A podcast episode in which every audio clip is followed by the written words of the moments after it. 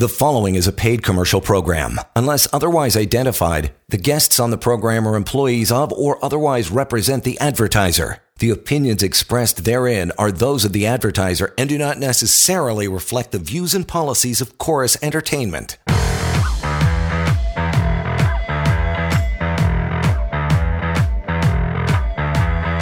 Welcome to it. Scholes here, and alongside Lior Samfiru, the brains of the operation, big time, doing all the heavy lifting tonight. You want to reach out through email, always an option, help at employment lawyer dot c a. And when the show is done and you're on your own time, you can reach out to Lior's team at one eight five five, eight two one, five nine zero zero, and always use that pocket employment lawyer dot c a. Workplace harassment, that's where we are going. First, uh, case of the day, what do you got going on, pal? That's what we're going to be talking about, John. We're mm-hmm. not going to be engaging in workplace right. harassment. Okay? That's tomorrow's show. We don't show. do that. That's right. That's right. No, no, we don't. We don't do that here on the show. We treat everyone with respect, and uh, what we try to do, of course, is to solve workplace problems, to try to give you information, to arm you with the knowledge that you need to have if you have a job. And listen, if we, we all have jobs, most of us. If we don't have jobs, we're probably looking for work. So it's important that we understand what employment law is all about, what our rights are. And, you know, I often laugh when people say, oh, yeah, we don't have good employment laws uh, in this mm-hmm. province. Nonsense. That's completely ridiculous. We have fantastic employment laws in this province. Those that think that we don't are probably are just not aware of what the laws really are. They have some misinformation. Well, on this show, you don't have to wonder. You don't have to guess. You don't have to hope that you figure it out yourself. You can get answers right now. If you're dealing with a workplace issue, don't deal with it alone. I'll help you. I'll tell you what you need to know. I'll give you some guidance and some help. If it has anything to do with your job, your compensation, your boss, uh, the place that you spend at least eight hours a day in, if you want to, only if you want to, you can also reach me in the office, phone or email, so we can have a more private discussion as well. But uh, let's start with the case of the day situation that came across my desk earlier. So we talked often, of course, on the show, John, about uh, constructive dismissal in the context mm-hmm. of an employer reducing your pay, or yeah. maybe your employer changing you from commission to salary, or from salary to commission. All those things are situations where you, your employer really is not allowed to do those things, and it could be a constructive dismissal. But today I came across something that was a bit different, but still, of course, a constructive dismissal. I spoke with a gentleman. He was uh, his compensation was part salary, part commission. He earned a good income. He had been doing the same thing for a number of years. Uh, he had been happy, had no no qualms, was hoping to continue doing it exactly the same way for many more years to come. Well, very recently, his employer said, we're going to re- reshuffle the accounts. We're going to uh, reorder them, and I'm going to take accounts from different people and redistribute them. Well, for him, that meant that he lost three of his biggest accounts, and they were replaced with much, much smaller accounts. And he tells me that unless he's somehow magically able to find new accounts, he probably will be looking at the thirty thousand to forty thousand dollars a year pay cut. Yikes. Again, his employer didn't change his compensation structure. They didn't actually directly tell him you're going to make less money. They just took away some of his accounts. Again, can't do that. The effect of that is the employer is changing the terms of employment. The employer is taking away something that the employee would otherwise have. And because he's losing money, that's a constructive dismissal. His employer doesn't have the right to do that. So what he's going to do is he's going to talk to his employer, and he's going to try to uh, convince him that this is the wrong thing to do.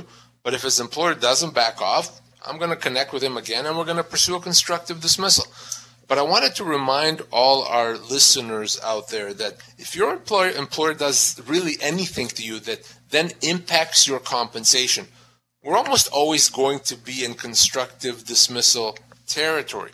Even if it's an indirect effect to what your employer is doing, it's not usually something the company can do. Your, your salary, your pay should not be negatively impacted by, by actions of your employer. And if you find yourself in that situation, you may have recourse. And of course, as I said right at the beginning, your employer can't just change your pay structure. Uh, when it comes to pay, it, it really is kind of hands-off for the employer. Can't change it, shouldn't do anything to it, other than, of course, increase it. So if anything happens to your pay, you know what to do. You reach out to me. What are you expecting from that employer when you reach out? It's going to be, uh, hey, it's, you know, we run the business. We can shuffle things as we like. It's our, it's our, it's our business, right? I, unfortunately, John, yeah, that is what I yeah. expect. I expect him to say, it's, it's our prerogative. We could do that. And you know what, John? It would be their prerogative if they had a history of doing that. If every year they, they sit down and they reshuffle the accounts, then I would say, okay, you've established that you can do that. But they've never done that before. This guy had been there, uh, I think, six or maybe even as much as eight years now. Never had that happen to him. So no, they can't now decide all of a sudden we want to do something like that. That's changing the terms of employment. That's a constructive dismissal. Company can't do that. We will get into our discussion about workplace harassment in just a moment here after a quick break, and we'll get to our first phone call as well. Employment Law Show continues. Hang on. You're listening to a paid commercial program. Unless otherwise identified, guests on the program are employees of or otherwise represent the advertiser. The opinions expressed therein are those of the advertiser and do not necessarily reflect the views and policies of Chorus Entertainment.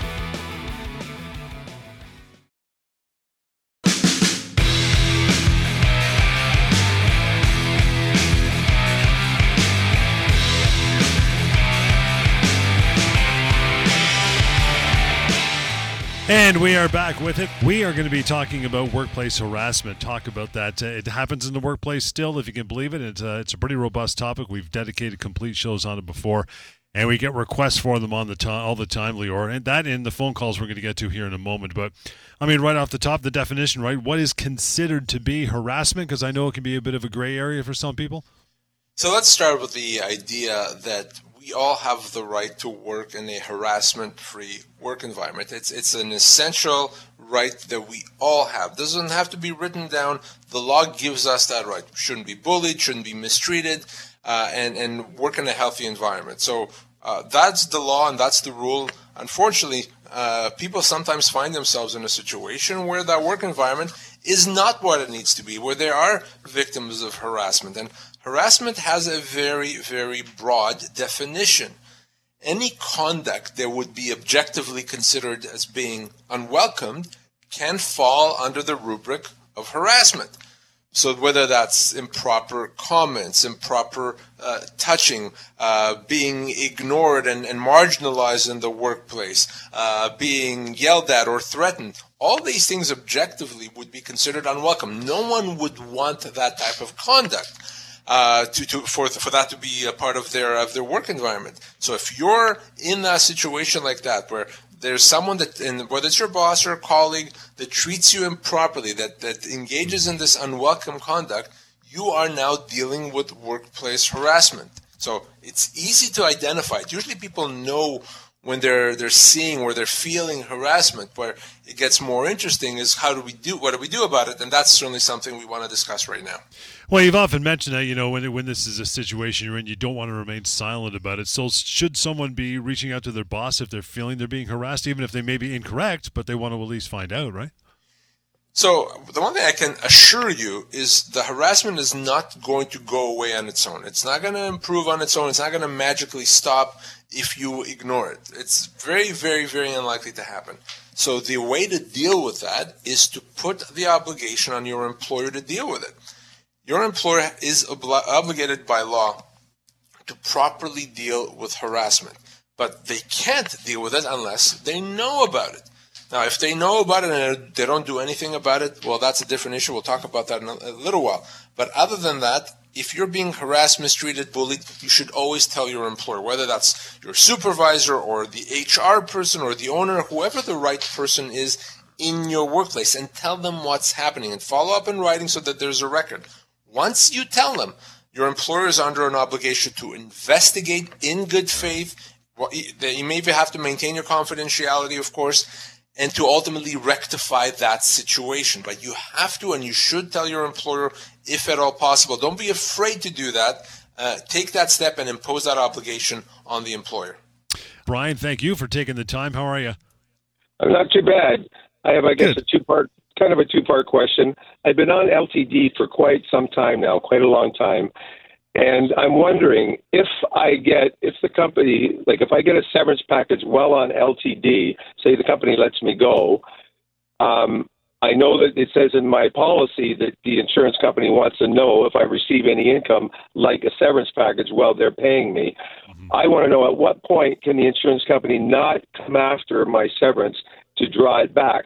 Is it if like if I go back to work, let's say, and I get a severance practice because they I've been gone for too long and it's just not a good fit, and I you know I get a severance, can they go after it still at that point or after a year or what have you?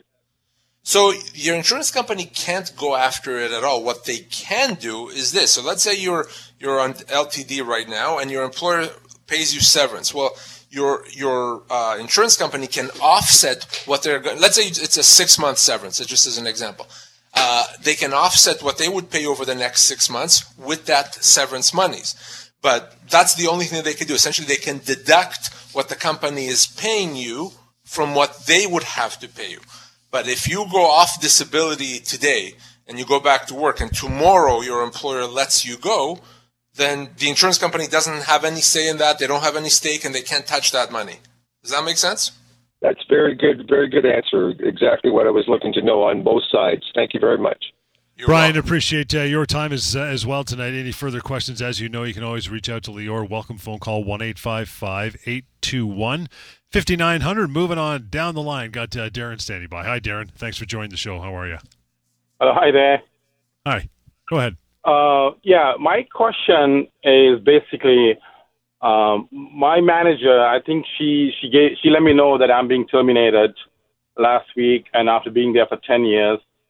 And uh, I've always gotten uh, multiple uh, retention bonuses and also performance bonus. I've always been um, rated as a good performer. And uh, in my current role, she asked me to do a few things, and and I said, hey, that's not the way to do it. And uh, I had to uh, disagree uh, what uh, what she asked me to do, basically. Uh, and then she, I proved it to her what, what that approach was wrong, and then.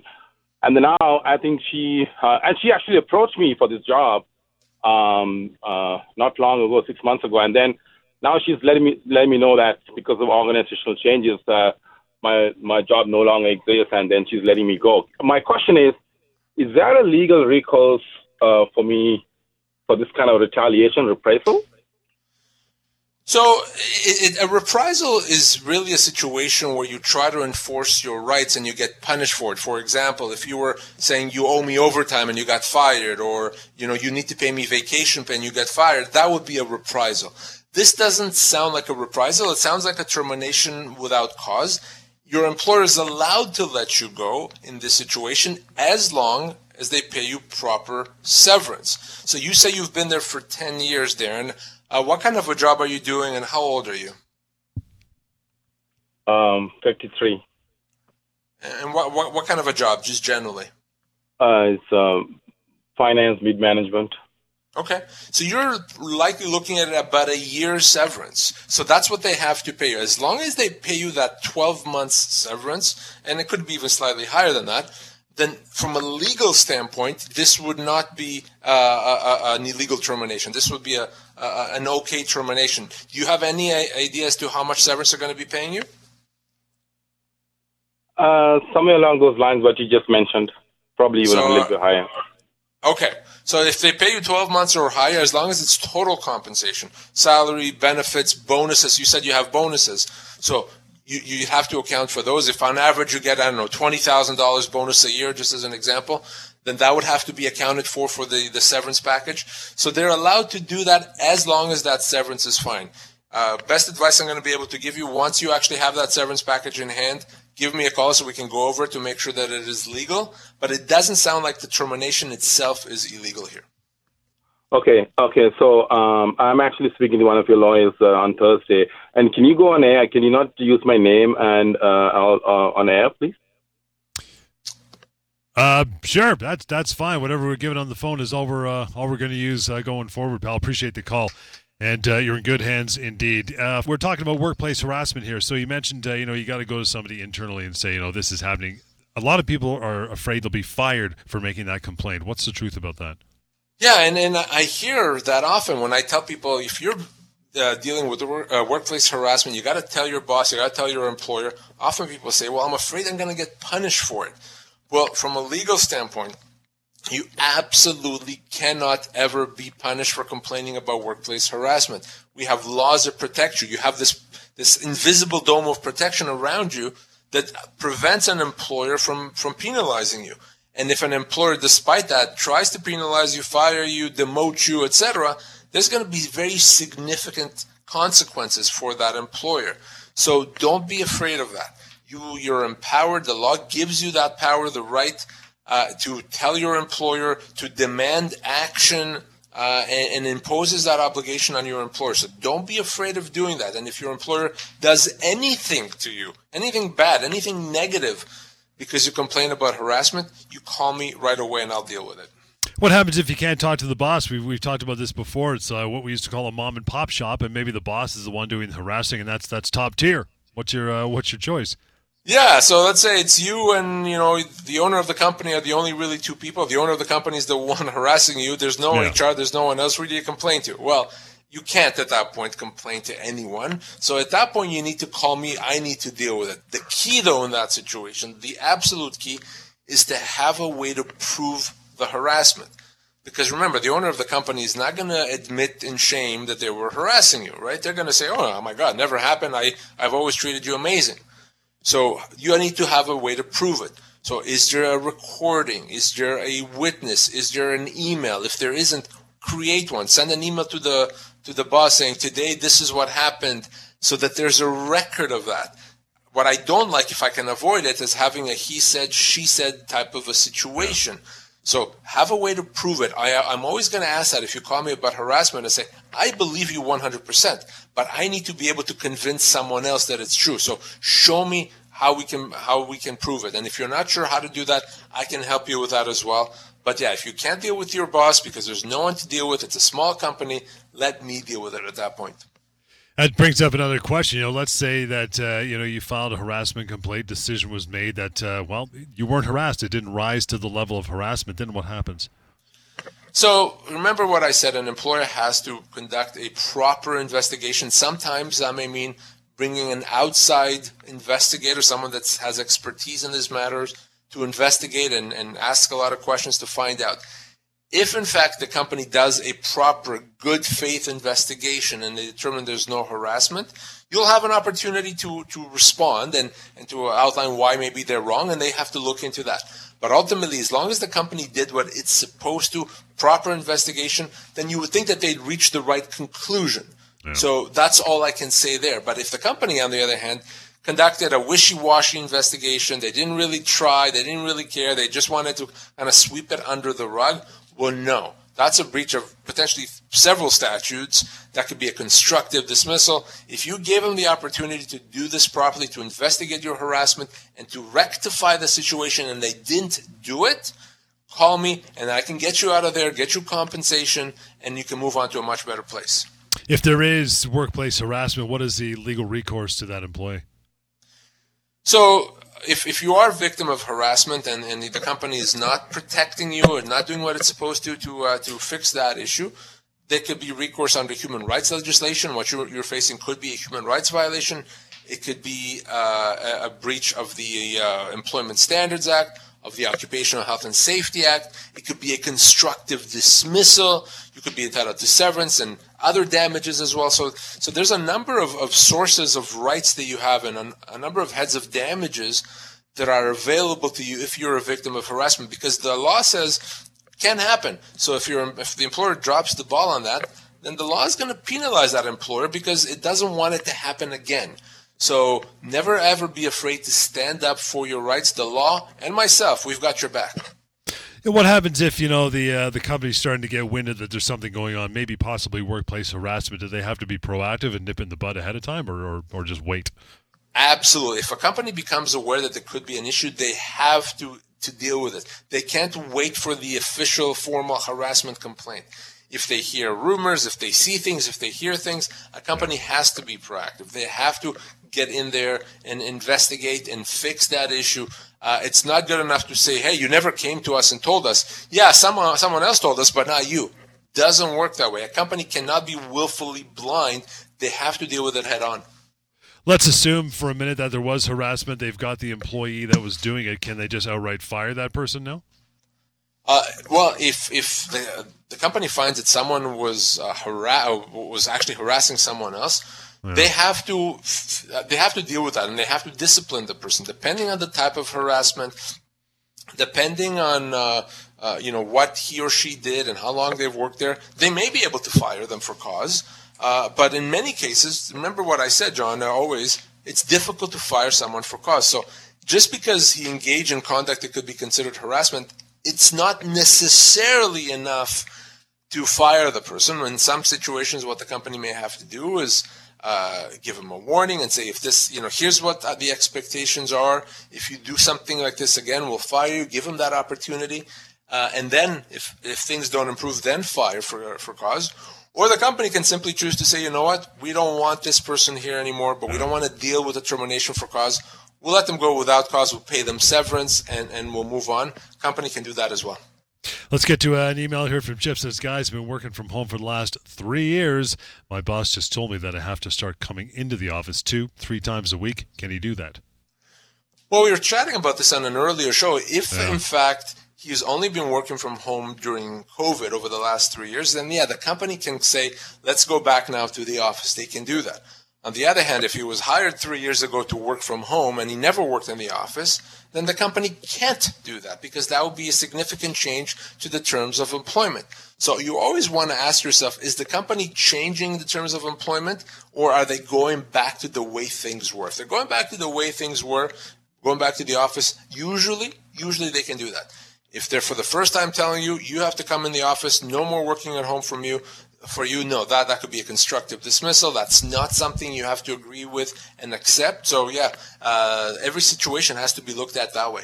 Stan's email says, guys, myself and six other colleagues just been let go because of cost cutting. We all got about two weeks' pay for each year of service. Is that what the law is? Gosh, no. And, and it's oftentimes easy to think, well, if everyone got it, then it yeah. must be right. Well, you know, all these people got it, so the company must know what it's doing. No, no, no.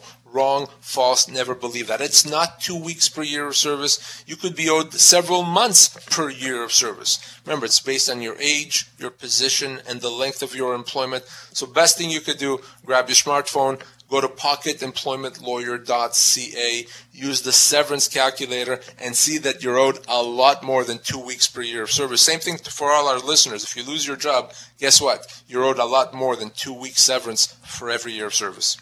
And that'll just about do it for Wednesday. But, uh, hey, if you didn't get a chance to call in and get your email read or even have a chance to send one in, back in tomorrow, same time, six thirty. In the meantime, always reach out. Give yourself some peace of mind. Have that conversation with Lior and his team. one eight five five, eight two one, five nine zero zero. That email address I just read from a few times, help at employment lawyer dot c a, and that free anonymous website with access to the severance calculator. That's the beauty of it. That's pocket employment lawyer dot c a. We'll see you tomorrow night right back here at six thirty with another edition of the Employment Law Show.